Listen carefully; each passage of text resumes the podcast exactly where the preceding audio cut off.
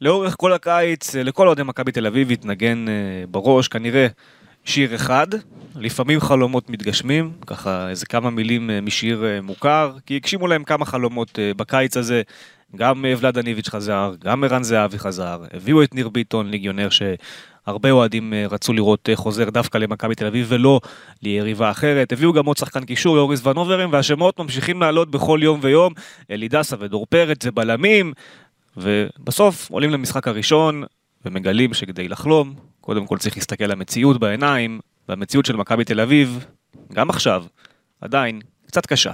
פתיח ומתחילים. אתם מאזינים לפודקאסט מכבי תל אביב, בערוץ הפודקאסטים של וואן.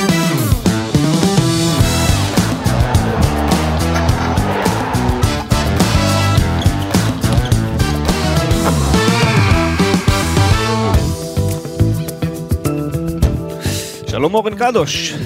אהלן, רז אמיר, מה שלומך? בסדר גמור. אה, טוב, משחק ראשון אה, של העונה, חיכינו הרבה זמן לדבר על כדורגל. אתה יודע, כדורגל, לא על אה, דיבורים על שחקנים, על העברות, על כדורגל. מה שאנחנו אוהבים, במקום כל הקשקשת סביב. כן, רסמי משחק, היה. תשמע, אמרתי המציאות של מכבי היא קצת קשה. היא קצת קשה כי קודם כל, הרבה מהבעיות שראינו בעונה שעברה, עדיין לא נפתרו, ולא חושב שמישהו ציפה שזה ייפתר בחודש אה, של אימונים. אתה לא פותר את זה בחודש, היו בעיות עמוקות מאוד שנגררו למשך אה, שנתיים, וראינו את זה יפה מאוד. על הדשא אה, אתמול נגד מכבי נתניה. יכול להיות שיש כאלו שעכשיו יגידו, אבל תשמע, בסוף היה משחק לא טוב, אבל הקבוצה לא ספגה, אז לפחות זה. כי בסוף אה, ההפסד הגיע בפנדלים, יש כן? בזה משהו. אז לפחות היא לא ספגה. דניאל פרץ נתן הצגה שלדעתי בעונה שעברה הוא אוכל איזה שני כדורים לפחות, אבל נתן אתמול הצגה. גם, גם, הייתה לו גם הייתה לו גם טעות אחת ש... שהוא הצליח לצאת ממנה במזל, אבל... אבל היה לו משחק אדיר. אבל לקח שם כדורים בהתחלה נכון? שייני גמר אותו, אה, והצליח אה, להוציא את מכבי מצרות בשלב מוקדם. בוא נאמר אם גיל יצחק היה יותר חד. גיל יצחק, אביב אברהם, כן. תואמאסי, היה שם כמה החמצות גדולות. וחצי שני היה איזשהו שיפור, אז אתה אומר אוקיי, אז uh, יש פה מאמן ש, שכן יודע לשנות את המשחק תוך כדי תנועה, וזה גם היה חסר למכבי בשנתיים האחרונות, מאמן שמגיב למה שקורה uh, מול העיניים, ואפילו אם הוא עשה חילוף שבהתחלה אנשים ככה לא הבינו כל כך, אילון אלמוג, אלדן ביטון, למה, מה, ואז אז פרפה זז לאמצע, פתאום הדברים ככה היו נראים טיפה יותר טוב, והוא שיחק טיפה אחרת, ו... ו... הסגנון פשוט היה שונה. הסגנון השתנה, אבל כן. הוא עשה דברים, הוא הגיב לסיטואציה, הוא לא קפא, אנחנו זוכרים מעונה שעברה את, אה, את אה, פטריק ון לובן, לא משנה מה, לא הולך לי, נמשיך, תמשיכו להניע בכוח, תמשיכו לעשות דברים שלא עובדים לכם. זה נכון. אה, אז הוא לא כזה. ועדיין, תשמע, צריך גם לשים איזושהי כוכבית מעל כל הדברים האלה. בסופו של דבר הקבוצה באה אתמול למשחק הראשון שלה, אבל... כן. השמות שאמרתי בפתיח, לא שיחקו בכלל, לא ערן זהבי, לא ניר ביטון, לא דן גלאזר שפצוע. כן. אה, לא שחר פיבן שפצוע, וסביר להניח שאם הוא לא פצוע, אתמול הוא פותח ולא ייני. כי הוא מעליו בהיררכיה של הבלמים, אה, והסגל עוד לא שלם וחסר לך בלם זר, ו... ואנחנו נגיע בהמשך הפודקאסט לדבר על מה איביץ' רוצה. אתמול הוא אמר צריך לזוז בשוק וכולם שואלים אבל איפה אתה מביא עוד שחקנים? יש לך נגיד בלם זה כולם מבינים אבל איפה עברו עוד שחקנים? אז אנחנו גם נגיע למה איביץ' רוצה והוא רוצה. אה, אבל בואו נסכם טיפה את המשחק שראינו. שבאמת התחלק לשני חלקים, חצי ראשון, חצי שני, מחצית ראשונה נתניה בשואו, אה, אה, שואו עם נתנייתי, בני למי, שראינו בעונה שעברה לא מעט, אולי טיפה אפילו משודרג. אני כן ראיתי אותם טיפה משנים דברים אפילו בתוך הלחץ, הם עומדים טיפה אחרת. עדיין אפשר היה לפרק את זה בהרבה יותר קלות או בשכל, ומכבי לא עשתה את זה. אתה תכף תנתח את המשחק שלך, כי אתה פה הנושא המקצועי. אני אגיד רק את דעתי האישית על אתמול, אם אני צריך לבחור ולסמן איזשהו שחקן שבאמת מאוד מאוד אכזב אותי, אז אני אשים שניים. אחד זה ייני, שהוא האכזבה הכי גדולה מהמשחק אתמול.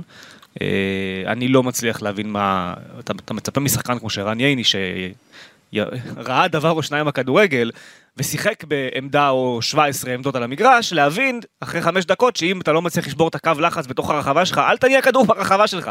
תעיף למעלה, תדלג על כל הסיפור הזה ותתחיל לשחק כדורגל. כן, אבל יש אה, הוראות של מאמן, תכף ניגע בזה, אני תשלים עד הסוף. אז בגלל זה אני אומר שהוא מאכזב אותי, כי איביץ', כן. אני ראיתי את זה גם מלמעלה, אמר לו כל הזמן, תפסיקו להניע כדור. הוא אמר להם, תפסיקו להניע כדור. מהדקה הראשונה. אחרי חמש דקות שהוא ראה שזה לא אחרי עובד. חמש דקות כבר היו שלושה מצבים. לא, היה- מצב אחד אחרי... בוודאות. שלושה מצבים אה, בחמש דקות. לא משנה. בכל מקרה, גם אחרי זה הוא המשיך להניע את הכדור עם השוער בתוך הרחבה. נכון. למרות שהוא אמר להם תפסיקו להניע את הכדור, ואז גם יש את ההפסקת שתייה, מההפסקת שתייה הקבוצה חוזרת אחרת. נכון. ששם כנראה איני סוף סוף הבין מה... מה איביץ' רוצה ממנו. מדקה 40 הקבוצה הבינה את זה ואני אגע בזה, אבל תמשיך. אבל אני בכל מקרה חושב? שאיני לא יכול להיות הגיוני שככה הוא נראה. אה, ובכלל, איתך. גם כבלם הוא עשה הרבה טעויות. אה, והאכזבה הגדולה הנוספת הייתה יוריס ונוברים, שמבחינתי, אה, כשאתה מביא שחקן אה, זר, עזוב שהוא נחשב ישראלי, כן? אתה מביא שחקן זר מליגה הולנדית שהיא בכירה יותר אה, לקישור, וקראנו את הכתבות עליו אה, בהולנד, וגם את הכתבות אה, בישראל של הפרשנים פה שחקרו עליו, והלכו ובדקו אותו, ואמרו שהוא גם 6 וגם 8 וגם 10. אז ציפיתי להרבה יותר, הוא לא 6 בכלל, אי אפשר להגיד שהוא 6, אני לא רואה אותו 6, אין לו אפילו ממד אחד של פיזיות שאתה יכול להחזיק שם משהו באמצע. הוא כן צריך להיות, אה, בוא נאמר שאם היה מחליף ביניהם צדדים בינו לבין גולסה, וגולסה היה יורד להיות 6 והוא היה 8, אולי זה היה נראה אחרת, הוא לא עשה את זה. אה, בכל אופן, גם בדברים שהוא כן עשה, כשהוא כן טיפל בכדור, כשהוא כן ניסה ללחוץ, כשהוא כן ניסה לחטוף, הם אכלו אותו בלי מלח, וזה גם לא היה מאכזב. מספיק מדויק. נכון, וזה מאכזב. אבל הוא היה נייד מאוד ואני אגע בו גם עוד מעט. אני התאכזבתי ממנו, ציפיתי להרבה יותר, אני חושב ש... משחק ראשון שלו אבל. נכון, ולכן אני לא, בוא- אני לא, מספיק, לא מספיק מחמיר איתו, אני עדיין זהו. כן יכול להגיד שאני מבין מאוד למה איביץ' רוצה את דור פרץ. בוא בוא נאמר אבל, אוקיי, שכל מה שגם אני וגם אתה כרגע אומרים, צריך לקחת בערבון מוגבל, אוקיי? יש קבוצות נכון, אמרתי, צריך שבגלל- לשים כוכבית מעל הכל. כוכבית גדולה ענקית למה כי אתה יודע אני שומע אני גם קורא בתקשורת אה, איך קוטלים קודם כל נגמר 0-0 פנדלים יכלת לנצח זה כבר עניין של באמת של רולטה זה, זה כבר עניין של גם הרבה מזל. אבל יש קבוצות שהצליחו בגביע הטוטו וירדו ליגה או התמודדו על הירידה ויש קבוצות שבכלל לא היו בכיוון בגביע הטוטו ולקחו אליפות אין באמת זה רק תחילת העונה רק התחילו את העניינים אבל אני אני גם מפרט לגבי המשחק עצמו וגם לגבי הרעיונות שמאחורי זה שזה באמת מה שיותר חשוב לטעמי יותר מעניין כי זה מה שלוקח את מכבי קדימה. קודם כל 10 דקות ראשונות מ- מלאות במצבים לטובת נתניה. ולא בגלל, אתה יודע, משחק ההתקפה של נתניה, לא. בגלל משחק הלחץ שלה. בגלל טעויות של מכבי תל אביב. בגלל משחק הלחץ שלה ששחקני מכבי תל אביב מכירים את נתניה. כן. מי שמכיר את בן עילם לאורך שנים, גם כשאימן במחלקות נוער, יודע שנגד בן עילם, דקות ראשונות הוא לוחץ קדימה בכוח, מנסה הכל, לה- לה- להכריע משחק ממש דקות ראשונות. עכשיו יכול להיות שאיביץ' עוד לא מכיר אותו, יכול להיות שהוא לא ראה משחקים שלהם עונה קודמת, למרות שאמרו שכן. דקות ראשונות הוא צריך אמר- הוא לקחת את אמר המשחק, בעצמו שלו. הוא אמר בעצמו שהוא ראה מעט משחקים. סבבה, אז אני, אז אני אומר לך, צריך לקחת את המשחק, השחקנים היו צריכים כבר להגיד לאיביץ', ואתה יודע, להזהיר, צריך לקחת את המשחק לחצי המגרש של היריבה, גם בכוח. ואז, הרי תחשוב, מתי יהיה לך כבר יותר קל לעשות את הבילדאפ? אחרי שכבר נוח לך, שכבר המשחק בחצי של היריבה, ואז קל לך להניע כדור. כשאתה מתחיל את זה אצלך, ואתה רואה את הלחץ הגבוה, שמהמרים ממש עושים דאבל אב בלחץ, אתה רואה את המגן יוצא עם הכנף שלהם על המגן שלך, אתה רואה אותם עושים לחץ מאוד מסיבי, מוותרים ממש על החלק האחורי שלהם, ואתה מנסה להניע בכוח. זה דברים שהם נגד המשחק, אתה צריך להיות יותר חכם מזה. זה לא מה שאתה רוצה, כן, הוא רגיל למשהו אחד, שהוא מכבי תל אביב, שהוא שולט, שהוא יוזם, שהוא יותר טוב מכל הליגה, זה לא הסיטואציה. מה שהיה בעבר, זה לא מה שקורה היום, בגלל זה אמרתי לך, הוא נכנס לסיטואציה שהיא שונה לחלוטין, גם מבחינת חומר השחקנים, גם מבחינת, אתה יודע, אה, הביטחון שלהם, וכדי לבנות ביטחון, בהתחלה לפחות, היה צריך לגרום למשחק להיות בחצי היריבה. עשר דקות ראשונות, הוא ממש הביא את נתניה אליו, גרם להם לחלץ כדורים, גרם להם אה, לייצר מצבים, זה היה באמת, זה, אומרים ההגנה של מכבי לא טובה? לא. משחק ההתקפה של מכבי בחלק האחורי, בניית המשחק, לא הייתה טובה. אז ככה שדיברת על ייני. הוא אמר, אוקיי, אני אתחיל הוא מייני. אמר, ה buildup. שנייה, שנייה, נכון. גם- ה buil- גם אבירי כאן אבל הוא לא היה צריך להתחיל עם, רגע, אבל הוא לא היה צריך להתחיל עם buildup. הרי לא, הוא היה הוא צריך אומר- להתחיל, שנייה, הוא היה צריך להתחיל, רגע, כדי שה buildup יעבוד, הוא היה צריך לגרום לנתניה לחשוב שאולי יבוא ארוך, אולי יבוא קצר, כאילו לגרום להם לחשוב. ברגע שנתניה, תחשוב, תהיה, תהיה שנייה בן עילם, אני יודע שאיביץ' בא להניע בכל מחיר. אז בטח שאני אאמר קדימה ואני אלחץ, תנסה שנייה להבין מה אני אומר. אני אומר. אבל אם עכשיו, בן עילם והשחקנים שלו אומרים, רגע, אולי יבוא כדור ארוך, אני אפחד שהוא לא ייתן לי כדור מעל הראש, אם אני הבלם, אני אפחד שיבוא לי כדור מעל הראש, אז אני אקח שנייה קצת אחורה, אתה מבין מה אני אומר? נגיד, אז- אפילו ש- שהשוער יוריד אחד ואז יחזיר לו בא ייתן חץ, זה מה שאני בא. להגיד. הוא, אחרי המשחק, אמר, ראינו שאנחנו לא מצליחים להניע כדור מאחורה. הוא אומר, ציפיתי שטיפה יפעילו שכל ויעיפו את זה למעלה. יש לנו גם את ברנדלי, גם את ג'ורג', שחקנים חזקים, שים את הכדור על הגוף שלהם, ואז נתניה כבר עוד תבוא ללחוץ. רגע, הייתה עוד בעיה, הנה חכה. הייתה עוד בעיה, אתה, אתה מביא אותי לסיטואציה שאני עכשיו רוצה, אני אדבר על הדקות של המשחק, אוקיי. אחרי זה ניגע באמת אה, למה. למה גם אי אפשר היה לעשות את הדבר הזה, את הכדורים הארוכים האלה על קובאס, על אה, יובנוביץ', זה, זה באמת, זה היה בלתי אפשרי. הם הלכו גבוה מדי, אני גם אסביר למה. אחרי עשר דקות ראשונות שדיברנו על זה, אה, נוצר מצב אחד, אחרי שהשתחררו דווקא בבילדאפ, פעם אחת בילדאפ טוב, התחיל משמאל, עבר ימינה, קובאס הכניס כדור ממש בין קו ההגנה לשוער, יובנוביץ' שם עם הבעיטה לקורה, זה המצב הכי טוב של מכבי בחצי הראשון. אה, נתניה המשיכה ללחוץ, מכבי המשיכה לנסות להניע עד הדקה ה-40. מהדקה ה-40 ראית שבאמת מכבי, עוד לפני זה, בהפסקת מים, ראית שהם באמת מבינים שהם פחות צריכים להניע יותר, יותר לשחק לעומק. מה הייתה הבעיה? ופה אני נוגע בנקודה שלך למה אי אפשר היה לשחק ארוך.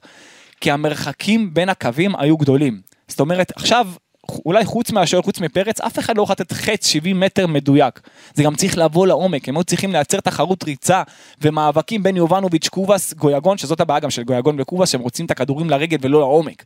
ואת זה אה, איביץ' צריך לדעת ללמד אותם אם הוא בונה עליהם כשחקני קו, כווינגרים, כשחקני התקפה. והם כל הזמן רצו את הכדור לרגל ועמדו גבוה מדי. כדי ש... כדי לה- להביך את נתניה, קבוצה שלוחצת כל כך גבוה, הם היו צריכים למשוך את קו ההגנה של נתניה עוד יותר גבוה. מה זה אומר? שהם יחכו יותר נמוך בעמדה, ואז יהיה מקום לחץ לייצר שטח בין קו ההגנה של נתניה לשוער שלה. בחצי השני זה קרה קצת יותר, וגם ככה היה גם בסוף, גם היה שער שנפסל. כן. אבל לא, לא היו הרבה שטחים בחלק האחורי, כי דווקא בגלל ההתקפה של מכבי שלך גבוה מדי. זו הייתה הטעות הכי גדולה, המרחקים בין הקווים היו גדולים, אה, ודיברת מקודם על ייני בבילדאפ. הרי שאתה, כל הקטע בהנעת כדור, למה כל כך חשוב, למה זה מצרך נדיר וחשוב, בלם רגל שמאל, בטח נגד קבוצה שלוחצת אותך. ראית אתמול, כל פעם הוא, הוא, הם ממש כלאו אותו לאמצע. כן. הם ממש, הוא לרגל ימין שלו. ולרגל ימין שלו שהיא החזקה, והוא לא יכול לפתוח את הגוף, כי הוא לא שמאלי, הוא לא יכול לפתוח את הגוף, לתת למגן, לשחרר את המשחק. נכון. וזה, זאת הייתה הבעיה הכי גדולה של מכבי תל אביב. ולשים את, אה, סתם דוגמא, אני- כשאני מדבר על רעיונות, אתמול הוא החליט לשים את סבורית, וגם לפני כן, יום לפני כן הוא, הת- הוא התראיין על כך שסבורית, מבחינתו הוא מגן שמאלי.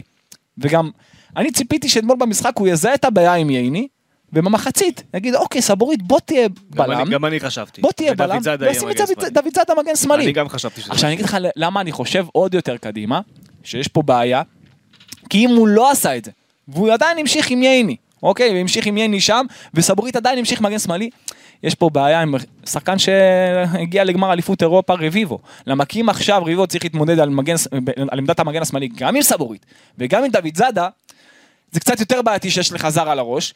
במקום שעכשיו אתה רואה שיש לך בעיה של בלם, תפתור אותה, סבורית מצוין כבלם, שים אותו בלם, ואז תן לדוד זאדה להתחרות עם רוי רביבו. ואז אתה פותר את כל העניין הזה. גם יש לך בלם רגל שמאל, גם יכול לתת חצים, גם שולט טכנית, גם פיזי, גם הכל, במקום ייני. שייני בכלל הוא קשה לדעתי, בטח בשלב הזה של הקריירה הוא לא יכול אה, להיות אה, הקו האחורי שישחקו עליו על מעברים כשצריך ומהירות וכוח, זה פחות הצד החזק שלו. הוא יותר טכני, יותר, אה, לא, אתה יודע, לא הכי, אבל יותר חכם, פשוט, אתה יודע, יותר מבין את המשחק. זה, הוא לא צריך לשחק בעמדה הזאת, בטח לא בצד שמאל. ומגן שמאלי אתה יכול לתת לשחקנים שהם יותר מהירים, יוצאים יותר קדימה.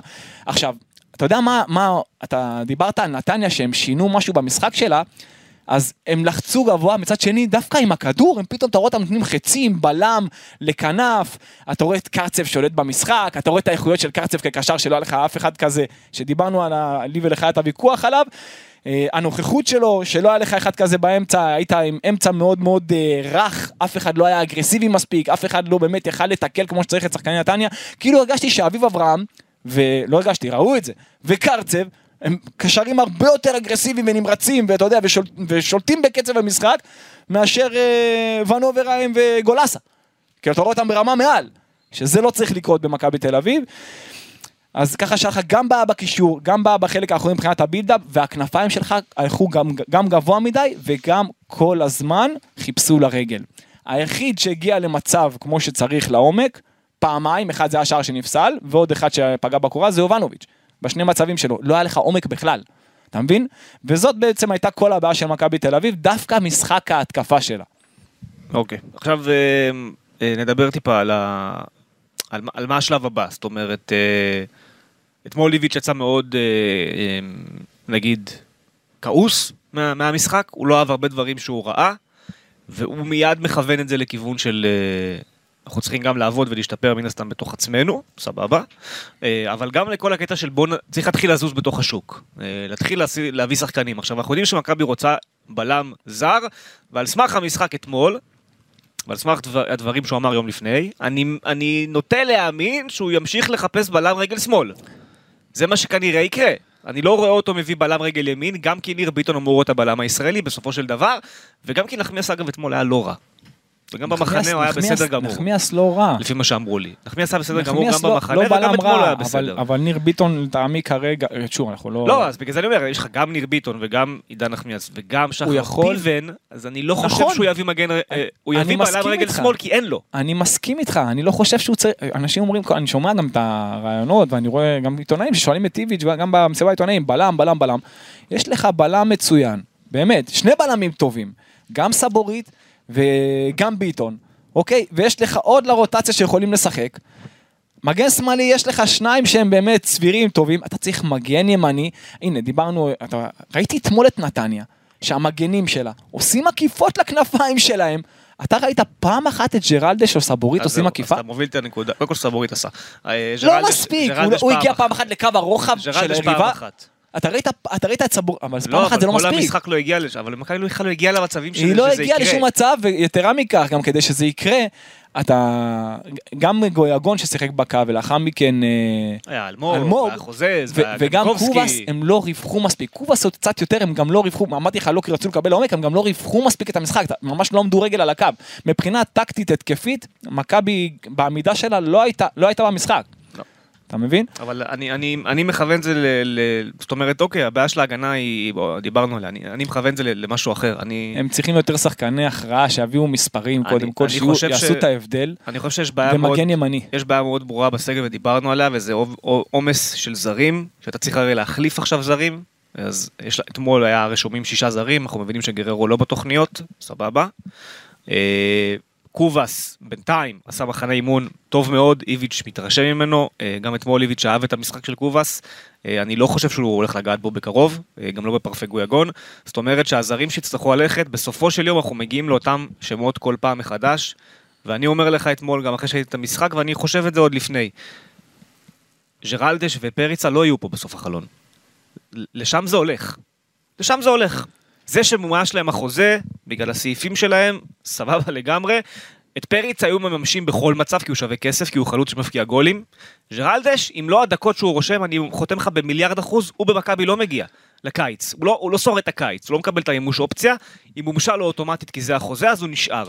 אבל אתמול ג'רלדש סיפק את ההוכחה הנוספת, שהוא כבר לא מתאים למכבי תל אביב, בטח לא לקבוצה הזו. זו לא הקבוצה של עומר אצילי ודור מיכה ודור פרץ ויונתן כהן, וזה זה לא אותם השחקנים וזה לא אותו סגנון משחק, כי זה גם לא אותם הבלמים לידו. גם עברו שנתיים, שלוש. ועבר, בדיוק, הוא כבר לא מלא באותו, כבר גם לא ייני זה עוצמה. לא אותו ייני. וגולסה זה לא אותו גולסה. אמרת ג'רלדש וגם סבורית. אז אנחנו, לא- לא עוברים. עכשיו לשלב הבא של מה הוא רוצה. הוא אמר שוק והוא אמר שחקנים. ולאדן איביץ' רוצה בלם וקשר ומגן ימני. אלו העמדות. עכשיו, כדי שדבר כזה יקרה, אתה צריך שהכוכבים יסתדרו לך ויחזרו לך דור פרץ ואלי דסה. עכשיו, אני לא מאמין שדסה יחזור. גם אני לא. למרות שאבי נימני בתוכניות של טרנספר מרקט מתעקש כל הקיץ שדסה בסוף יהיה, כי ההצעות שיש לו לא מספיק טובות, ולכן בסוף הוא ילך על ההצעה של מכבי, שכלכלית היא הטובה ביותר לטענתו. אני עדיין חושב שדסה ימשוך את זה כמה שיותר זמן, ואתמול ראינו, והיום בבוקר מי שקרא את הפולו-אפ שלי בוואן, אז שמע וקרא את איביץ' אומר, אנחנו צריכים שהם ירצו להיות פה. כי אם לא, אז אין, אין סיבה להמשיך לדבר. נכון. ואם דסה לא רוצה להיות שם באמת בלב שלם, אז, אז אני מאמין שאיביץ' לא. יחתוך את זה בקרוב. הוא. בוחן, הצעות וגם אתה יודע גם להפעיל לחץ עליו זה גם מכבי רוצה לחשוב חכם אתה יודע לא להפעיל עכשיו לחץ אתה לא ואז רוצה בסוף להגיע ייתקע אבל בלי עוד ו- פעם לקיץ שאתה סוגר אותו בסוף חלון ואז אני, אני מסכים הליגה ברחה לך בספטמבר. אני חושב אני אגיד לך על מה אני חושב אני חושב שאם יש איזה סכום נוסף קטן שאפשר לתת לשחקן כדי לסגור את הסיפור אין לי הזה ספק שזה מה שקרה. אז זה מה. שצריך לקרות עכשיו אני אגיד לך משהו. אני אגיד לך משהו רגע שנייה רק רוצה להשלים את זה. אם דסה ופרץ, אם אם דסה ופרץ חוזרים, נפתרה לך כל הבעיה. אתה יכול להחליף שני זרים בשני זרים חדשים, אתה מביא גם בלם, ואתה מביא אפילו עוד עמדה שאתה צריך לחזק אותה, נגיד בכנפיים, כי שם אין לך חייב. עומק, ואז חייב. נפתר לך כל הבלגן בסגל, אני אגדיל ואני אוסיף, תקנה את יונתן כהן בהרבה כסף חזרה מפיזה, אבל זה לא יקרה עכשיו, זה יקרה רק בסוף האחרון לדעתי, אחרי שיונתן יבין מה קורה איתו בפיזה, אה, אם יש לו אופק לשחק או לא, אבל, אבל זה, זה, זה הנקודה. אם אתה מצליח להחזיר שני ישראלים, נפתרה לך כל הבעיה. אם לא, פה מתחיל הבלגן. וזה למה אני אומר, שעכשיו אוהדי מכבי ירצו לרצוח אותי, כי הם מתים על פריצה, והוא חלוץ טוב, אני מבין אותם, אבל הוא לא יכול להיות במכבי, אין מה לעשות, זה המצב, הקבוצה הזאת צריכה, וזה מה שהמאמן רוצה, הוא רוצה מגן ימני, הוא רוצה קשר, והוא רוצה בלם. כדי להביא בלם, זר אחד חייב ללכת, כן, מי אבל זה אז יהיה? הם יגידו לך, גם. ג'רלדש וגם קובאס לא עכשיו, אה, זה- אבל אתה רגע, יכול שנייה. להביא ישראלי במקום. אתה לא יכול להביא ישראלי במקום קובאס, אין לא במקום. קובאס, במקום ג'רלדש. אז יפה, אז אני אומר, אני, אני לא חושב שהוא הולך להביא ישראלי במקום ג'רלדש, אני אומר שמה שיקרה בעיניי, אם דסה לא חוזר, ג'רלדש יוחלף ראש בראש במגן ימני זר, בלם זר יבוא על חשבון סטיפה פריצה, ואז אתה חייב שדור פרץ יחזור, ואם דור פרץ לא יחזור, אז יקנו את חמודי כנען. זו לדעתי התוכנית. כרגע, לאיך שאני מנתח את הסיטואציה, ממה שאני שומע, זו התוכנית. אם דור פרץ חוזר, אז הזרים יבואו כמגן ימני ובלם זר. אם דור פרץ לא חוזר, הזרים עדיין יבואו כמגן ימני ובלם זר, ואז אתה תצטרך להביא את חמודי כנען. אם הכוכבים מסתדרים עבורך איכשהו וחוזר אלי דסה, יש לך אפשרות להביא עוד שחקן זר לסגל, והם יביאו אותו לכנף. זה מה שאני חושב שהולך להיות. אתה יודע מה אני חושב? כן. קודם כל אני אני איתך, אבל אני חושב ש... רגע, אתה מסכים איתי שפריצה וג'רלדש לא צריכים להיות במכבי? אני- הנוכחית, אני אגיד על אה, שיש לה מלא ג'רלדש, בעיות ג'רלדש ב- לא- לא פריצה. אני הייתי אוקיי. משאיר את פריצה, שני- גם הוא וגם יובנוביץ' חלוצים טובים, הבעיה שיש גם את ערן זהבי, אתה אז- משאיר אז- אותו כמחליף? אז- אז יש פה בעיה- יש פה בעיה, אני מסכים איתך. יש פה בעיה. יש פה בעיה שיצרו אותה עם הגעתו של זהבי. חף- רגע, אני אעצור, אני אשים שנייה עוד איזה פסיק. כן. אתמול ערן זהבי כשיר, אוקיי? את המצבים של יובנוביץ' ופריצה הוא שם ברשת? רוב הסיכויים, אבל גם יובנוביץ' היית אומר שהוא שם ברשת. לא, לא. לא, זה... אני זה- לא מסכים איתך. קודם כל יובנוביץ' הגיע לשני מצבים, אחד לקורה, אחד לרשת, ותשמע, המצב לקורה, התנועת עומק שלו הייתה אדירה. שני הכדורים שפריצה קיבל לעומק בדקה 70 ו-70 ומשהו, שהוא לא הצליח להבין מה עושה עם הכדור. ערן זהבי שם בפנים? אני מניח שכן, אבל גם ערן זהבי מחמיץ. בוא, גם ערן זהבי יכול להיכנס מהספסל ושלא ילך לו. ערן זהבי משחק כדורגל. פריצה ויובנוביץ' הם רמה מתחת למשחק הזה. לא, לא, אני אומר, הם חלוצים באמת, הם חלוצים מצוינים שניהם. לא- שלושתם. לא כמו- חלוצים, לא כמו ערן. שלושתם חלוצים פנטסטיים. אני אומר לך, אתה... אתה- יכול, אני יכול להסכים על זה, אני לא שם את ערן באותה משוואה עם שניהם. הוא בעיניי שתי רמות מעל יובנוביץ' ושלוש או ארבע מעל פריצה. אני לא חושב, אני חושב שהם שלושתם סביב, סביב אותה רמה, הוא יכול להביא משהו מנטלי נוסף שלהם אולי אין. זה כן. מבחינת היכולת על המגרש, אתה יודע, יצירת, אה, הפקעת שערים, כל הנושא הזה, הם לא פחות טובים, העבודה שלהם על קר הדשא, מה שהם מביאים, לא, הם לא פחות טובים. שלושתם חלוצים מצוינים, אבל זה מה שרציתי לגעת, בנקודה הזאת שאתה דיברת, הם צריכים לעשות ככה וככה. מכבי תל אביב, חוץ מההגעה של ניר ביטון לעמדת הבלם, שזה באמת מה שהיה חסר והיה נחוץ מאוד למכבי תל אביב, הם לא פתרו אף בעיה מפתיחת העונה. אתה יודע, מעונה שעברה, הם לא פתרו בעיה אחת, לא, של עמדה, לא עמדה של מגן ימני, לא עמדה של של. כנפיים, מה זה? פתרו את הבעיה של המאמן. עמדה. של מאמן כן, אבל אתה יודע מה, מה העניין? אני אמרתי בהגעה של המאמן, יש דבר אחד שיכול להכשיל אותו. שהוא, שהוא יזכור חסד נעורים לשחקנים שהביאו לו הצלחה לפני שנתיים שלוש. וזה מה שבינתיים... יש לי תשובה לך על הנושא הזה. נו, איביץ' זכר חסד נעורים נו. לשחקנים שהביאו לו אליפות של 31 נקודות הפרש. בקיץ הוא קרס באירופה. והוא שינה. סבבה, אני, דו- אני אמרתי לך, זה מה דור שיכול מיכה- להכשיל אותו. דור מיכה שחקן העונה, הפך להיות פחות רלוונטי. אלי רנטר שעשה דברים גדולים, ראית הוא שוחרר אז. מי עוד חסר לי? שחר פיבן שהתחיל את העונה השנייה פחות טוב, אז הוא, אז הוא לא שיחק יותר. אבל הנה, אתמול לא היה נעול... טיבי חזר רגע, משום מקום. אבל הנה, אז אתמול כאילו לא. איביץ' כן הוכיח בעבר. אני ציפיתי מ- איביץ'. כן הוכיח בעבר, שכשהוא מגיע עם איזושהי דעה קדומה והיא מתנפצת לו מול הפנים, אז הוא מגיב. יפה, אני- בגלל זה, רגע, אני הייתי הכי בעדו שיגיע. בסדר, אבל אתמול זה משחק אחד שאמרת בעצמך שהם לא הפסידו אותו. אין מה, אין מה, שוב, גם המשחק הזה עם כוכבית, יש פה הרבה מה ללמוד, זה טוב, זה טוב אוקיי. שזה קרה עכשיו, נכון. אתמול, טוב שזה קרה, הכל בסדר. אבל מהדבר הזה, אם הוא לא ילמד ויהיה נעול על סבורית מגן שמאלי, ובסיטואציה הזאת עם הבלמים, שייני בלם, וג'רלדש מגן ימני, ושהוא חושב שהכנפיים הללו, אלו שיביאו לו מספרים, הוא טועה. אני לא מסכים איתך. טוב, אנחנו נראה כמה שערים מסכים קובאס. יפקיע העונה, וכמה לא שערים מסכים גויגון. יפקיע העונה. בוא, אנחנו נראה, אתה יודע. זה... אתמול קובאס נותן אתה- כדור אתה למשקוף. דיברתם- אתמול דיברתם- קובאס פוגע רגע, במשקוף. במצב נייח, זה לא מה משנה. זה משנה, אם כדור זה נכנס, מה אומר שהוא במצב? נייח. עומר אצילי כמה שערים עשה בכדורים חופשיים? לא. הבנתי, עומר אצילי כמה שערים עשה בכדורים עוד חופשיים? פעם, אני לא אומר שהוא... יונתן כהן כמה שערים הביא בכדורים. חופשיים? אבל כמה מה שערים הוא כבש גם. בלי שערים, אבל זה- בלי אבל מצבים זה- נייחים. אבל זה 70 דקות ראשונות של העונה, איך אתה יכול להסיק מזה שהוא לא יביא מספרים כל עוד העונה? פעם, אני אומר לך, לא שהוא, אתמול הוא היה הכי טוב על המגרש בחלק הקדמי. שיחק 65 או 70 דקות, אתמול הוא היה אבל הכי טוב על המגרש בחלק לא הקדמי, אבל להביא... שנה שעברה הביא לך מספרים? אבל זה לא אותו שחקן. הבן אדם זה חזר אותו 7 שחקן? קילו פחות, חזר 7 קילו פחות, חזר בגישה אחרת לגמרי, ואני אומר את זה, לא אמרתי את זה... אני מקווה לא עבורו, אמרתי את זה לך, אמרתי את זה למישהו אחר, קולגה שאני ביחסים טובים איתו, אמרתי לו את זה בחודש יוני כבר, אמרתי לו, תראה, קובאס, אפשר להגיד עליו מה שאתה רוצה. אופי בעייתי, אדם דווקא הוא לא בעייתי. האופי שלו בעייתי, איכשהו נראה על הדשא זה לא זה נראה. לא קשור לדשא, האופי שלו מחוץ, איך שהוא רואה את הכדורגל הוא בעייתי, זה בן אדם שמבחינתו הכסף היה יותר חשוב מהכל והוא זרק קריירה מאוד מבטיחה בשביל לעשות הרבה כסף, ובסדר, אני לא, לא אשפוט בן אדם ואיך שהוא מנהל את אה, אה, חייו הפרטיים, אבל קובאס, וזו הנקודה שלי, הוא חכם והוא ערמומי ברמות מטורפות, והוא יודע שהוא בשנת חוזה אחרונה, הוא יודע שהוא אחרי עונה קטסטרופה, והוא מבין טוב מאוד שאם הוא לא נותן העונה, עונה של מטורף, הלכה הקריירה.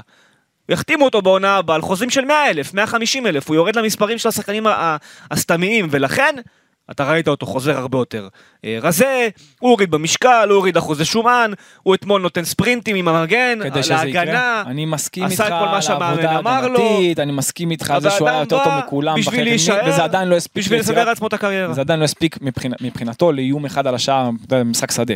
עכשיו, קובאס, אמרתי לך, אם כדי שבאמת שהוא יעשה את העליית מדרגה, כדי שהוא יעשה, זה יכול לקרות, אני איתך. כדי שהוא יעשה, הוא יהיה חייב ללמוד, איביץ' יהיה חייב ללמד אותו, לקבל גם את הכדורים לעומק, יש לו מהירות מספיק טובה. אוקיי, הוא יכול גם לקבל לעומק, הוא כל הזמן רוצה לקבל לרגל, ושיש לך שני כנפיים שהם רק רוצים לרגל זה- ולרגל ולרגל, אבל זה על סמך, אבל פה, זה על סמך משחק אני לא אחד, מדבר על ששום אתמול, עוד דבר פעם, לא עבד. הכל, הכל בסוגריים, עם כוכבית, ביחס לגביע הטוטו, זה לא, זה לא, עוד פעם, לא, מפה ללמוד. לא יכול, אבל זה מה שאני אומר, אתה לא יודע אם הוא לא עושה את זה באימונים, ואתמול במשחק, על קטסטרופה של משחק אצל שישה שבעה שחקנים, אני אז בעונה- קשה להשליך מזה, האם קובאס כן ירוץ אני לעומק או אסביר לא לך למה ירוץ אני מתכוון, לעומק. שנייה, עוד פעם, יש שחקנים שבאופי שלהם, בטבע שלהם, לרוץ לעומק, יובנוביץ' כזה, לא משנה עכשיו שהוא חלוץ וזה, יש גם חלוצים שלא רוצים לעומק. שנייה, אצילי רץ לעומק? שנייה, יש שחקנים שיש להם, את- שיש להם את זה בילטין, אוקיי? עכשיו, אם הוא ידע, כי יש לו גם מהירות טובה, ויש לו פיזיות טובה, ויש לו טכניקה טובה, והוא הוא יכול, אם הוא ידע להיות מגוון וגם לקבל את הכדורים פנימה לעומק, כי אז זה כבר הופך להיות צפוי מדי אם הוא כל הזמן רק לרגל ולרגל ולרגל ולרגל. אתה מבין? ואז פשוט שחקן נצמד אליו, ואז הוא לא יכול לעשות כלום.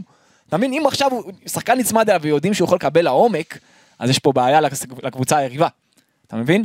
ואם הוא יהיה מגוון בנושא הזה, אז כן יהיה אפשר להפיק ממנו, אם לא, הוא יהיה צפוי מדי, והוא כדי, ואם הוא צפוי מדי, אני אתן לך את הדוגמה הכי כאילו קלאסית לשחקנים. רונלדיניו היה שחקן של הרגל, אוקיי? אבל מה, הוא היה- רב אומן, אי אפשר, באמת אי אפשר לעשות נגדו כלום. אבל הוא לא כזה, אתה מבין? אז במקרה שלו, הוא חייב לדעת לייצר גם וגם. גם לקבל את הכדורים לעומק, והוא לא, וכרגע הוא לא שם. זה- אבל ראית את זה קורה גם בעונה שעברה. מה, שהוא המשחק- קיבל לעומק? שני המשחקים הכי טובים שלו בעונה שעברה היו נגד מכבי חיפה, כדורים הלכו לעומק. הוא עשה שם בית ספר למכבי חיפה. בשני המשחקים בעונה שעברה. בסוף, בפלייאוף? גם בפלייאוף וגם במחזור אה, רביעי של עונה שעברה, מחזור שלישי שהם נפגשו בבלומפילד, בשתיים אחת. הוא נתן שם הצגה מול סן מנחם ש... בפלייאוף, שסידרה לו- את כל העונה. בפלייאוף היה לו באמת משחק אחד וגם טוב, בפלייאוף. באמת נגד סן מנחם, שסן מנחם לא היה וגם בכושר נגד בכלל. נתניה, פשוט זה לא אותו מגן כבר, אבל זה היה גם נגד נתניה. מה שאני אומר זה שלעשות את ההבלחות האלה למשחק שתיים, לא שניים בעונה זה לא מספיק. זה פשוט עניין של הוראות, ואתמול הדברים לא עבדו, אז אתה לא ראית בעצם את הדברים שהוא יכול להביא. נכון, אתמול הוא גם לא יכל, לא היה לו מקום לעומק, היה, הוא עמד, איש- בעמדה. הטקטית שלו עמד גבוה נכון. מדי, אמרתי, לא היה מקום לעומק. ולכן גם זה לא קרה, אבל הוא בעצמו חייב לעשות יותר ויק, יותר תנועות השתחררות, למשוך את המגן כביכול יותר גבוה, ואז לעשות את התנועה לעומק. זה דברים שלא ראית את זה יותר מדי קורה, לרווח את המשחק יותר, לא ראית את זה קורה. ואם זה יקרה, אז אתה תראה את מכבי טובה יותר, את קובאס יביא מספרים, הלוואי ונראה את זה קורה. טוב, ולגבי פרפה? קודם כל, אתה רואה שמבחינת הטיפול שלו בכדור זה משהו, יש בו, יש בו איכויות שאין כמעט לאף שחקן, אולי חוץ מאוסקר, באמת, הטיפול שלו בכדור אדיר, הוא טכני ברמות, יש לו דריבל וחשיבה טובה פנימה לעומק, אבל גם הוא, יש לו יש לו מהירות טובה, חייבים לדעת להשתמש בו גם קדימה לעומק, זה, זה, זה יותר מדי לרגל, ותחשוב שרוב הקבוצות, אם עומדות, אה, אם ילחצו אותך, אתה בבעיה, כי אז יש לו שטח גבוה לעשות עומק, ואם הוא לא עושה את זה אז זה לא קיים, וגם אם עומדות נמוך, אז כבר כולם קרובים אליו, אז יהיה לו קשה גם בדריבל. אתה מבין, הוא חייב, חייב לדעת לשפר את הנושא הזה. היום כדורגל, דיברתי על ליברפול, שהיא באמת הקבוצה ששיחקה אולי את הכדורגל הכי טוב, וגם סיטי. אתה רואה, קבוצה כמו ליברפול, ששלושת השחקנים, שלושת שחקני ההתקפה שלה, שני הכנפיים וה, והחלוצ, והחלוצים, לא משנה מי משחק, תמיד יהיו אופציה גם לרגל וגם לעומק, וזה מה שחסר למכבי תל אביב, חוץ מהעמדה של החלוץ, ששלושת החלוצים שלה עושים תנועות אדירות לעומק. טוב, אני שוב נשים כל הדברים, אתה יודע, במסגרת נכונה, כי גם אתמול. אני רוצה אבל לגעת שוב, בלי. ניר ביטון, בלי ערן זהבי, בלי עידן גלאזר, בלי שחר פיבן, בלי עוד שחקן זר אה, שצריך להגיע להגנה. ועוד אפילו איזה ישראלי שמנסים להביא, זאת אומרת זה, בסוף, כשאתה מדבר על, ה, על המשחק אתמול, אתה צריך להבין שיש מצב שאנחנו מדברים פה על קבוצה שבעוד חודש, חמישה שחקנים שפתחו אתמול בכלל לא רלוונטיים להרכב, ולכן, בהחלט, בהחלט. ולכן קשה מאוד לשפוט את מכבי נכון. תל אביב הנוכחית. אני חייב כן להגיד, והיה לי על זה ויכוח עם מישהו בתוך מכבי בשבוע החולף, כי כתבתי איזושהי כתבה והם לא אהבו את הניסוח שם, וזה- ש- שאין להם בהצלחה עם זה. אה, אני לא אוהב את הקיץ של ברק יצחקי. אתמול גם אבי ריקן הלך ואמר, הסגל הרבה יותר מוכן משנים קודמות. זה שהכנת 50% מהסגל ולא הכנת 10% מהסגל, אז, זה לא, אומר- אז אוקיי, אז זה יותר מוכן. האם הוא מוכן כמו שצריך להיות לקבוצה שרוצה אליפות? התשובה היא חד משמעית, לא. ברק יצחקי גם בקיץ הזה לא עושה עבודה מספיק טובה. אמרתי לפני... מכבי תל אביב, אם המאמן שלך אמר, אני רוצה קשר בלם מגן, אוקיי, וכנף, ארבעה שחקנים, ולא הבאת לו לא זה ולא זה ולא זה ולא זה, אז הקיץ שלך הוא לא טוב. ואם אתה לא נוגע בנקודות שאתה מחפש, ומכבי חיפשה בלם, וחיפשה שחקן כנף, מאמצע העונה שעברה כבר, אוקיי? הרי הבלם הזר שלה אה, הלך לואיס הרננדז, הגיע ז'וזואסה, ונפצע על ההתחלה, ולא, ולא היה רלוונטי בכלל לעונה הזו, ומכבי מהרגע הראשון הבינה שסע לא יהיה. אז אם אתה יודע, בחודש אפריל, אני, אני טיפה אקח את זה קדימה, סבבה? אתה כבר שלושה חודשים יודע שאתה חייב בלם, ואתה עונה שלמה יודע שאתה חייב שחקן כנף, ולא הבאת לא את זה ולא את זה, אז אתה נכשלת. הקיץ שלך הוא לא טוב. אם, עכשיו אומרים לי כל הזמן, גם במכבי תל אביב, איך אתה יכול להגיד באמצע יולי שזה קיץ לא טוב, מה תעשה אם בסוף החלון יהיו פה שני שחקנים ברמה של... אה, אה, בר- ברמת האיכות של ערן זהבי כזרים. אמרתי, אז אוקיי, אז, אז כל הכבוד לכם שהבאתם אותם, אבל עכשיו, נקודתית, עובדתית, אתם לא מוכנים. כרגע. וזה שהם יגיעו בעוד חודש וחצי לא מבטיח שבעוד חודש וחצי במשחק הראשון הם יהיו מדהימים. יכול להיות שייקח להם זמן להיכנס לתוך העונה הזאת. אני איתך, אז אני אומר, הקיץ הזה הוא קיץ לא טוב של ברק יצחקי. זו השורה התחתונה. ולהחזיר את זהבי וניר ביטון, גם אתה יכול. נכון, ואמרתי לפני כמה דקות, הנקודות, נקודות התורפה של מכבי תל אביב לא נפתרו. לא. עכשיו, חוץ מזה, יש עוד כמה נקודות שאני רוצה לגעת בהן. קניקובסקי, אתה מי הקשר הכי טוב של מכבי תל אביב אשתקד? אוקיי. מה קורה איתו? למה, למה גם ביטון, גם גולסה, גם ונובר, לא משנה מי, הם, הם, הם לא יותר טובים ממנו, גם מבחינת האינטנסיביות, גם האגרסיביות, גם הדיוק, גם הכל, אתה יודע מה? לא, לא יותר טובים אני ממנו. חייב שנייה לעצור רגע, אותך. לא, לא, רגע, רגע, זה עוד- לא עוד ויכוח. זה- זה אנ- אנקדוטה. דן ביטון זה שחקן שאיביץ' הכי רצה במכבי תל אביב. עכשיו, אתה יודע מה זה מזכיר לי? זה כמו שאתה ילד ואתה... ואתה... יש לך כאילו איזה חלום. כן. נגיד, אתה אומר, אני רוצה אה, אחרי הצבא ללכת ולבוא ולעבוד, אה, לא יודע מה, אה, אני רוצה להיות עורך דין. אז אתה הולך ללמוד עריכת דין. אז אתה אומר, אני לא רוצה אתה מגיע באמת." לאנקדוטה, אתה אומר, בואנה, מה, איפה הייתי? כאילו, מה, אני חי בסרט רע. נכון. וכאילו דן ביטון זה כמו אני חשבתי שתיקח את זה לבחורות. הבחורה שאתה רוצה, ואז אתה מבין יש. בעיה, כי אשתי ב control והיא שומעת הכל, אז אני לא יכול להגיד מה שאני רוצה. אבל... אה, גם ככה היא תשמע. אבל אתה מבין מה אני אומר? כאילו עכשיו דן ביטון, איביץ' כל הזמן חלם על מרצדס, וקיבל מיצובישי. וזה מבאס אחי, רצית מרצדס. זה מה שהוא חשב שהוא, הוא לא מרצדס. דן ביטון אתמול, יסלח לי, אני מת על דן ביטון, באמת, אני אוהב אותו, הוא בן אדם טוב, הוא ילד זהב. דן ביטון אתמול קיבל הזדמנות, במשחק אפילו שאין בו את הלחץ שיש לך על עונה אמיתית. ו-45 דקות, הבן אדם לא הצליח לעשות כלום על המגרש, הפסיד כל מאבק, כל מאבק הוא הפסיד באמצע, היה לא רלוונטי למשחק בכלל, לא סתם הוא גם מוחלף. ואני אומר לך, זה, זה, זה רגע שיכול להרוס לו את כל העונה, ואני אני משתגע מזה, כי הכ- הכל שם, הכל שם אצל דן ביטון, ולוקח לו כל כך הרבה זמן להיכנס לתוך, העניין, לתוך העונה. לא פעם ראשונה, פעם שלישית כבר שאנחנו מדברים על זה. לוקח כל כך הרבה זמן להיכנס לעונה, להיכנס לעניינים, וזה, אצל מאמן כמו איביץ', זה יכול לשרוף אותך להרבה זמן, בטח כשעל העמדה שלך יש, יושב- אה, יושב הכישרון אולי הכי גדול שגדל פה ב... יש משחקים יודע שמתאימים יותר לדן ביטון. משח... קבוצות שיעמדו יותר נמוך ויחכו, ואז הוא כן, עם אבל- הטכניקה אבל שלו. אם אוסקר נשאר פה אז הוא לא ירד דקה. לא, לא, אני מסכים, רגע, אה. שנייה. כן. כדי להיות ברמה הזאת של אוסקר, וזה מצחיק לומר, כי פעם הסתכלו עליי כאילו אני הזוי שדיברתי ככה על אוסקר, אבל להיות ברמה הזאת, אז הוא צריך להיות מאוד אינטנסיבי, וגם לחשוב לעומק, וגם בעצירת כדור, וגם, אתה יודע, במאבקים שלו באגרסיביות להצליח, אבל יהיה לדן ביטון הרבה יותר קל נגד קבוצות שמחכות נמוך, ואז שם עם הטכניקה שלו, להכניס את הכדור החכם, לעשות את הדריבל הנכון, יהיה לו יותר קל. בקבו- עם קבוצות שלוחצות גבוה, ואינטנסיביות, ואגרסיביות, שמהמרות הלחץ בכל מחיר, כמו נתניה, אין הרבה קבוצות כאלה בארץ דרך אגב, שתיים. נכון, אבל נגד קבוצות כאלה יהיה לו הרבה יותר קשה, במיוחד שגם שני השחקנים האחרים בקישור זה לא עכשיו אה, אה, גלאזר שיכל להיות מצוין, כי ראינו גם נגד נתניה אשתקד, הוא היה מצוין, זה בדיוק המשחקים שתפורים עליו, אז אה, שחקן כמו גלאזר, או שחקן אפילו כמו עידו שחר, שאני לא מבין, וקניקובסקי, שהם הרבה יותר אינטנסיביים ואגרסיביים, שהם לא מקבלים הזדמנות דווקא במשחק הזה.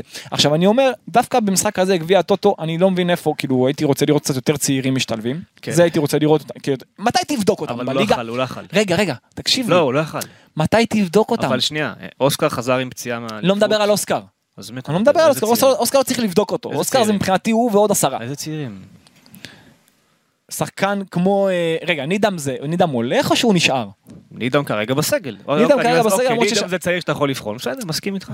גיא מזרחי. גיא מזרחי. נו אז אז הנה יש לך אתמול ג'רלד, אתה צודק, אתה צודק. שחקן כמו גיא אני מזרחי. חושב תב- שהוא רצה להכין הרכב למשחק הראשון באירופה. נשמה שלי, גביע הטוטו, גביע. הטוטו, זה הזמן שלך, תבדוק, אתה מכיר את כולם, אתה מכיר את ריקן, אתה מכיר את כל מי שעלה, אתה מכיר את, אה, גם את קניקובסקי אפילו ואת אילון אלמוג, זה הזמן, מסכים- קצת, מסכים- תבדוק יותר מסכים צעירים. איתך שהיה צריך לתת לגיא. לבדוק ו- יותר. צעירים, עידו שחר מבחינתי חי- היו חייבים לראות מה קורה איתו, במיוחד לא שהקישור שלך, רגע, במיוחד שהקישור שלך היה כל כך רעוע.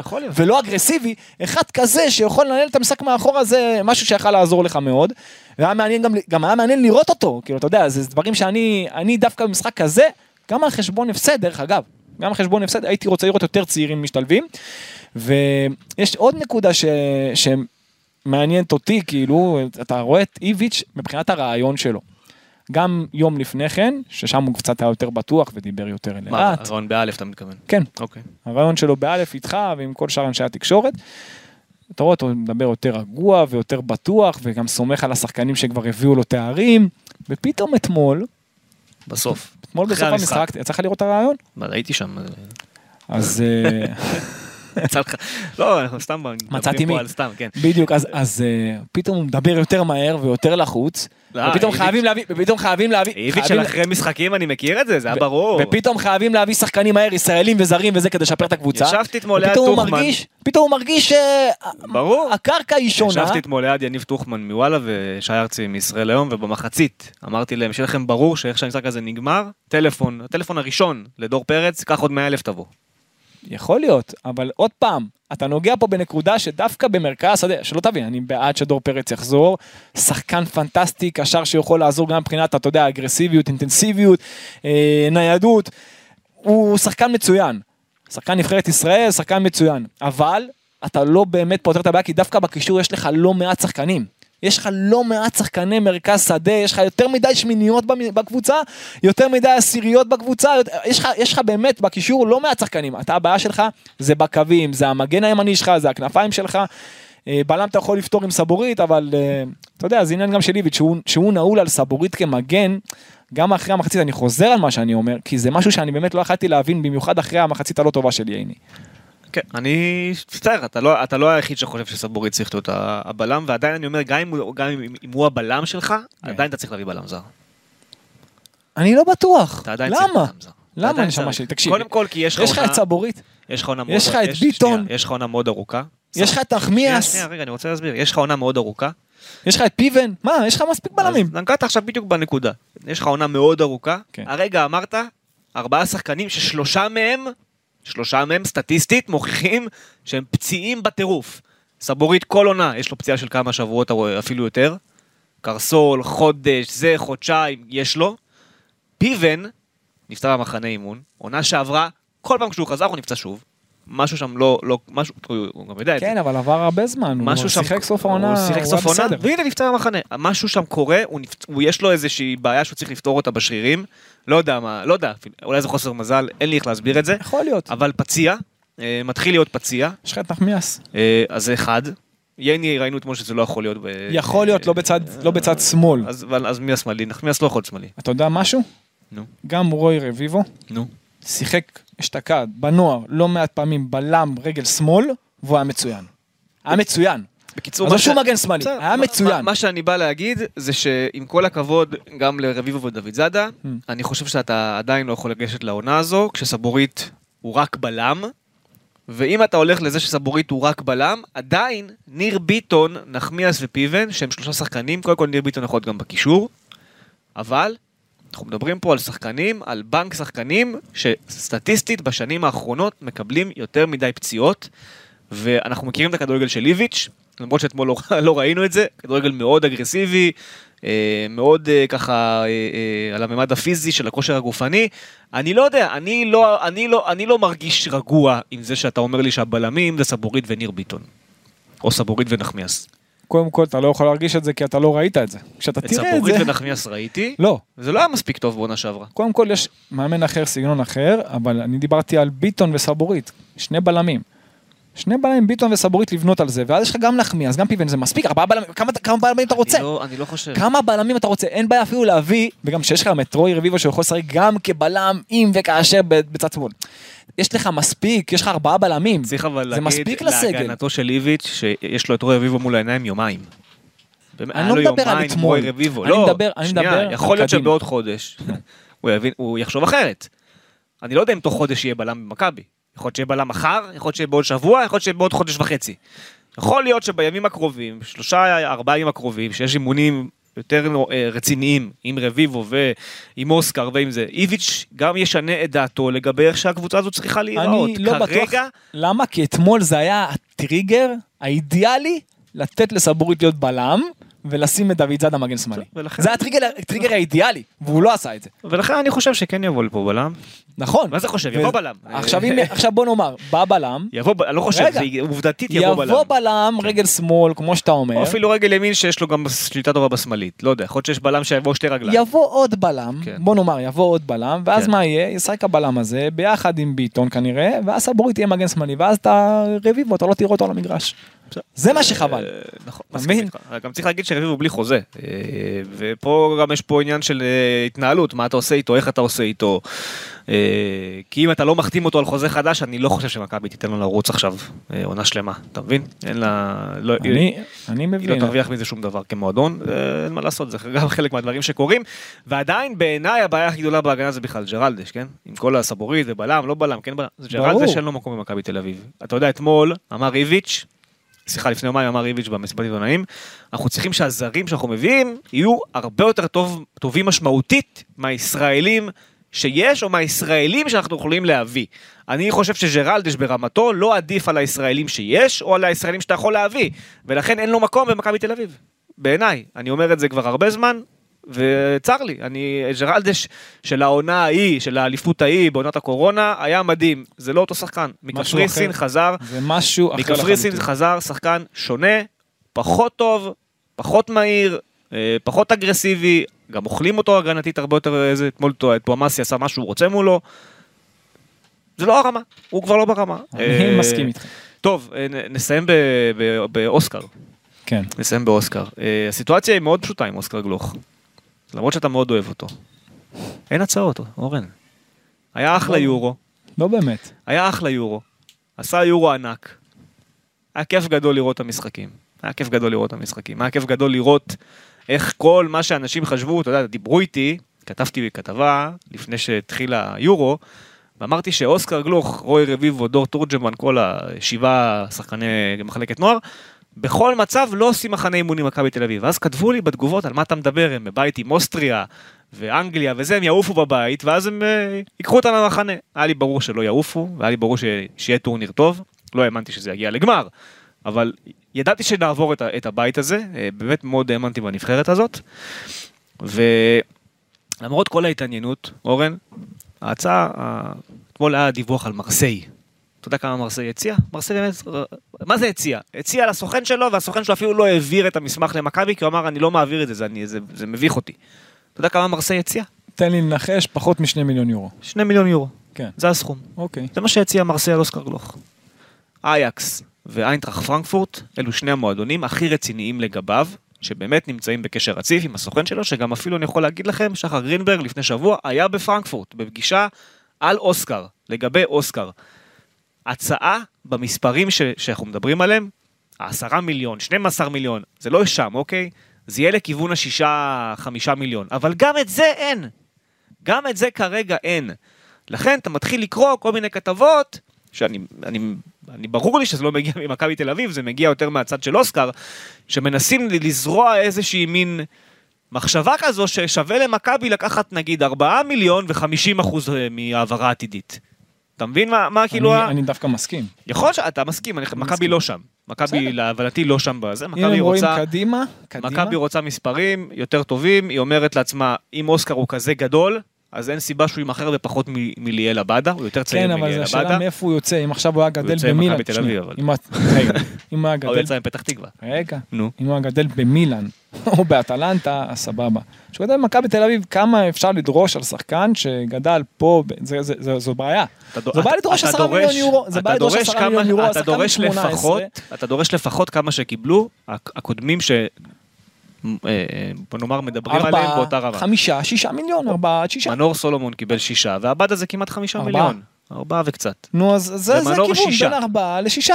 בין ארבעה לשישה, אבל סבבה, אני חושב שמכבי לא ש- תמכור אותו. אני חושב ב- מבחינת רזומה גם לא בארבעה, בארץ, שישה. היה לו כביכול הרבה יותר דקות, הרבה יותר זה. אה, אני אשאל אותך עכשיו משהו אחר. כן. כמה יעלה למכבי תל אביב להביא שחקן ברמה של אוסקר גלוך? אבל אתה יודע, אז אני- למה לה אני למכור? מסכים איתך. למה לה למכור עכשיו? למה שלא תחכה לסוף רוצה העונה? לשמוע משהו? אין הרבה בעולם שחקנים בגיל שלו, בתפקיד שלו, ברמה שלו. למה שלא תחכה לסוף בכלל. העונה? אז אני אומר, למה לא הוא לחכות? כוכב על. למה לא לחכות לסוף העונה? אוקיי? במה יש מונדיאליטו? אוסקר גלוך ראינו את היכולות שלו, אנחנו מבינים שהוא שחקן ברמת טופ. יכול לתת פה עונה חלום מבחינתו. אתמול ראינו גם מי השחקנים ששיחקו במקומו בעמדה הזו, הם לא היו מספיק טובים. בטח עוד דן ביטון. למה שמכבי לא תגיד לעצמה, אני רוצה את אוסקר אצלי לעוד עונה, הוא חתום לשנתיים. עוד עונה, לך תעשה מונדיאליטו, יגיע הקיץ, אם ההצעה הכי גבוהה גם בקיץ תהיה 4 מיליון, תודה רבה, להתראות, לך ב-4 מיליון. יש, אבל יש לפחות, פה, יש פה סיכום. אבל לפחות עשינו איזה אליפות איתך. פה, אני אגיד לך, אתה, אני, אני, אתה יודע, אני גם מסכים איתך, אבל יש פה סיכון, כי אתה לך תדע מה יהיה עוד עונה, אם וכאשר חס וחלילה פציעות וכאלה. אבל זה לשני עכשיו רגע, אבל אם יש לו... אוסקר יכול רגע, להגיד כן, לעצמו, כן, אבל מה גם- יהיה איתי אם אני אלך גם- לאייקס ואני לא משחק. רגע, אבל גם אם יש לו עכשיו הצעה, הוא לא יודע אם ההצעה הזאת, מהקבוצה שהוא רוצה, תחזור, צריך. יש פה כל כך הרבה גורמים שהם, שהם צריכים לדעת, אתה יודע, להשתלב יחד, שזה גם קבוצה שתרצה אותו, שהמחיר יתאים למכבי תל אביב, שקבוצה שצריכה באמת מספר 10, נגיד סתם דוגמה, טוטנאם, לא בהכרח זה המקום, הוא לא שמדברים על זה, ישחק שם דקה. לא יכול, הם ישאילו אותו והוא לא יהיה, עזוב, זה הוא לא לא, משנה. גם, גם, גם קונטה לא משחק עם 10, אתה מבין? אני אומר לך, יש שתי קבוצות. לא, אני אומר, עזוב עכשיו, אני סתם. אני אתן לך יש דוגמה, שתי שמות. רגע, אייקס, פרנקפורט, בשניהם יש מספרי 10. הוא צריך מקום. שהמאמן שלו ממש אוהב וחשוב לו לשחק עם המספר 10 ושחסר את ה-10 הזה. סתם דוגמה, ססוולו כזאת. אוקיי, זה נגיד קבוצה שהייתי עושה הם לא. בכיוון שלו בינתיים. נכון, אבל שם הסוכן שלו צריך לעבוד. אוקיי. אתה מבין? אה, סוכן, סוכן, זה משהו זה אחר. התפקיד שלו, שהוא הוא צריך לעבוד במקומות כאלה, איפה מאמן, איפה קבוצה, איפה הפילוסופיה, הסגנון מתאים, איפה, נכון. זה יתאים הכי הרבה לאוסקר, ואז שמה לעבוד. אייקס זה יכול להיות, ססוולו זה יכול להיות, אבל במקום שגם יכול לשחק, שהוא יכול באמת לבוא לידי אני ביטוי. אסביר לך, אני- אתה אתה באדם חכם. אמרו המון שמות לגבי אוסקר, אני חושב שאיזה 20 או 30 מועדונים כבר הוזכרו בתקופה האחרונה. בסוף, איזה- אתה מסתכל על מועדון. איזה מועדון קונה שחקן בכסף של 6, 7, 8, ויש לו את היכולות למכור אותו ב-30 ו-40, וגם עושה את זה כל החיים שלו. איזה מועדונים עושים את זה? אין הרבה. אייקס, פרנקפורט, דורטמונד, זה, זה, זה נכון. ה type. נכון, ואני אומר לך שהשתיים הרציניות גם ססוולו. אוקיי, השתיים הרציניות באמת לגביו זה אייקס ופרנקפורט. ובאייקס תהיה לו תחרות מטורפת, ויהיה לו קשה. אני מאמין בו. פרנקפורט זה יעד אידיאלי, כי שם באמת העמדה של העשר, ששוחחתי על זה עם אבי רויזמן שהוא מומחה ליגה, זה- נכון. ליגה גרמנית, העמדה בפרנקפורט של העשר, א' יש להם לפעמים, הוא משחק עם שתי עשיריות, לא מעט פעמים, אבל שם דווקא בספציפית של העשר הם פחות, אה, הם פחות בולטים. ושם זה כן קו, בגרמניה זה קו. אתה בא לגרמניה, אתה טכני, יש לך דריבל, אתה, אתה חושב לעומק, אוהבים אותך, אתה משחק. ודרכון לא מפריע לו בגרמניה. נכון. שזה גם אה, מאוד מאוד חשוב, אה, כמו שזה לא מפריע לו בהולנד. ולכן אני מאמין ששחר גרינברג יעשה את מרבית העבודה מול שני המועדונים האלה, אלא אם ייכ- ייכנס מועדון, כמו שאתה אומר, ססוולו כזה, לא יודע. כן. רומא, שגם שם יש שני עשיריות. לא, אצל מוריניו לא הייתי משחק בחיים. במקומו. אה, כאילו, בסדר, אתה יודע, במקומי כן, במקומו לא. אבל לך תגיד את זה לאוסקר, אל תלך למוריניו. אבל שם יש עניין של דרכון, ושם יש לך בעיה של הרישום זרים. נכון. ולדעתי רומא כבר הביאה את ה... שם באמת יהיה לו קשה. אז אתה מבין? מבחינת המוניטין. אז יש פה עניין של, אה, שגם קשה להביא את ההצעות משם, ונגיד מספרד, הרבה דיברו על ספרד. אתה הולך לאיזה ריאל סוסיידד כזו. אתה יכול בדקה וחצי, כן, כן, בוא, בוא, אתה תהיה שחקן, אתה תהיה שחקן. לא מתחבר לך החודש הראשון, חד משמעית. חמוד, לך לליגה השלישית, חד. יש ריאל מדריד, נכון. סוסיידד ב', תשחק שם, אה, תהיה טוב, תחזור. ואז נכון. גם אוסקר כשחקן, אתה אתה מפרק אותו. והוא מפחד מזה, אני מבין יש אותו. גם הוא את עניין השפה. הוא רז. מפחד יש גם מזה. את עניין השפה, הוא גם קשה לו נכון. עם האנגלית, שזה דבר שהוא חייב, חייב חייב לעבוד עליו. אבל זה דבר פתיר, באמת, בכמה חודשים טובים, מורה רציני, זה גם, אתה יודע, זה עניין שלו, והסוכן שלו, זה, זה דבר שהוא חייב אני, לפתור. יש לי תחושה, תחושה בלבד, היא לא מבוססת על מידע. התחושה שלי בלבד, אוקיי. הוא לא יוצא בקיץ. הוא נשאר, אני לפי ה... הוא נשאר, ובינואר התחילו לעבוד על מכירה שלו לקיץ. אז אני יכול להגיד לך שלפי הרעיונות של המשפחה שלו, והסוכן שלו, ומה שאני, איך שאני מכיר גם את הילד מבחינת האופי, ואני מכיר, הייתי מולו לא מעט פעמים, הוא לא יישאר. הוא לא, הוא, הוא לא ירצה להישאר. הוא לא ירצה יש להישאר וצריך, לרצות, וצריך, וצריך ש... אבל צריך כסף. יהיו לו הצעות וצריך שהילד הזה צריך באמת לתת לו גם את ברכת הדרך שיצליח כי באמת אין אין אין הרבה שחקנים ברמה הזו שגדלים פה ב, ב, ב, בסדר גודל הזה בזמן הזה. הוא באמת משהו יוצא דופן וצריך לתת לו לעשות את המעבר שלו ויכול להיות שהוא גם יעשה טעות ויחזור מתישהו ואתה יודע וילך מקום אחר. הוא צריך לעשות את הדרך שלו. הדרך שלו ש- כרגע היא צריכה הוא אני- צריך אני להתקדם הלאה. מסכים איתך, אבל יש לי תחושה, יש לי תחושה מאוד חזקה, שלא תהיה הצעה. שלא תהיה הצעה. קשה לי להאמין. אחרי יורו כזה לא, זה בדיוק, זה בדיוק העניין. וסוף העונה הזאת קשה לי בדיוק, זה להאמין. בדיוק העניין שלדעתי, ועכשיו אתה מבין, הזה, רגע. לא שנייה, אוקיי. היורו הזה מה שהוא עשה בשביל אוסקר, איך שאני מנתח את זה, הוא שם אותו על המפה. אבל משמעית. הוא לא היה עליה לפני. אם נגיד שהוא הקמקה של אסטון וילה שעכשיו פתאום ברסה מדברת שהיא רוצה לחטוף אותו, הוא כבר היה על המפה. הוא כבר היה שחקן בוגרים בפרמייר ליג, הוא שיחק, ראו אותו בליגה הכי טובה שיש. אוסקר לא היה על המפה. אוסקר עד ראשון באפריל, שחקן קבוצת נוער. למה אתה רואה את זה כחיסרון? זה יתרון. לא, שם אותו היום על המפה, כדי שבקיץ הבא, אחרי מונדיאליטו, ייקחו אותו. זה יתרון אדיר עכשיו לקבוצות, גם מבחינת המחיר לא, אבל והכל. לא נכון, כי מכבי רוצה מחיר מאוד גבוה, זה לא נכון מה שאתה אומר. אבל אבל אם מכבי הייתה מבקשת אני אסביר לך שתיים למה אני וחצי, אז הוא. כבר לא פה מזמן. אני אסביר לך למה אני מתכוון. אוקיי. השחקן הזה שדיברת מאסטון וילה, יכולים לדרוש עליו גם 20 ו-30 מיליון יורו. הוא לא, הוא לא מעריך חוזה. לא, אני אומר לך. סתם דוגמה, עכשיו אם עכשיו כן היה לו חוזה, עזוב עזוב אותו ספציפית, אוקיי? כן. אם עכשיו אוסקר היה בסיטואציה שלו והיה לו חוזה כמו שעכשיו מכבי תל אביב, ובמקום כזה כבר היה משחק בליגה האנגלית, היה אפשר לדרוש עליו גם סכומים כאלה. זה, זאת עסקה קלה. זאת- עסקה כמו שלדוגמה בזמנו וראטיס שיחק בליגה השלישית ועלה עם לא- פסקר הליגה לא השנייה.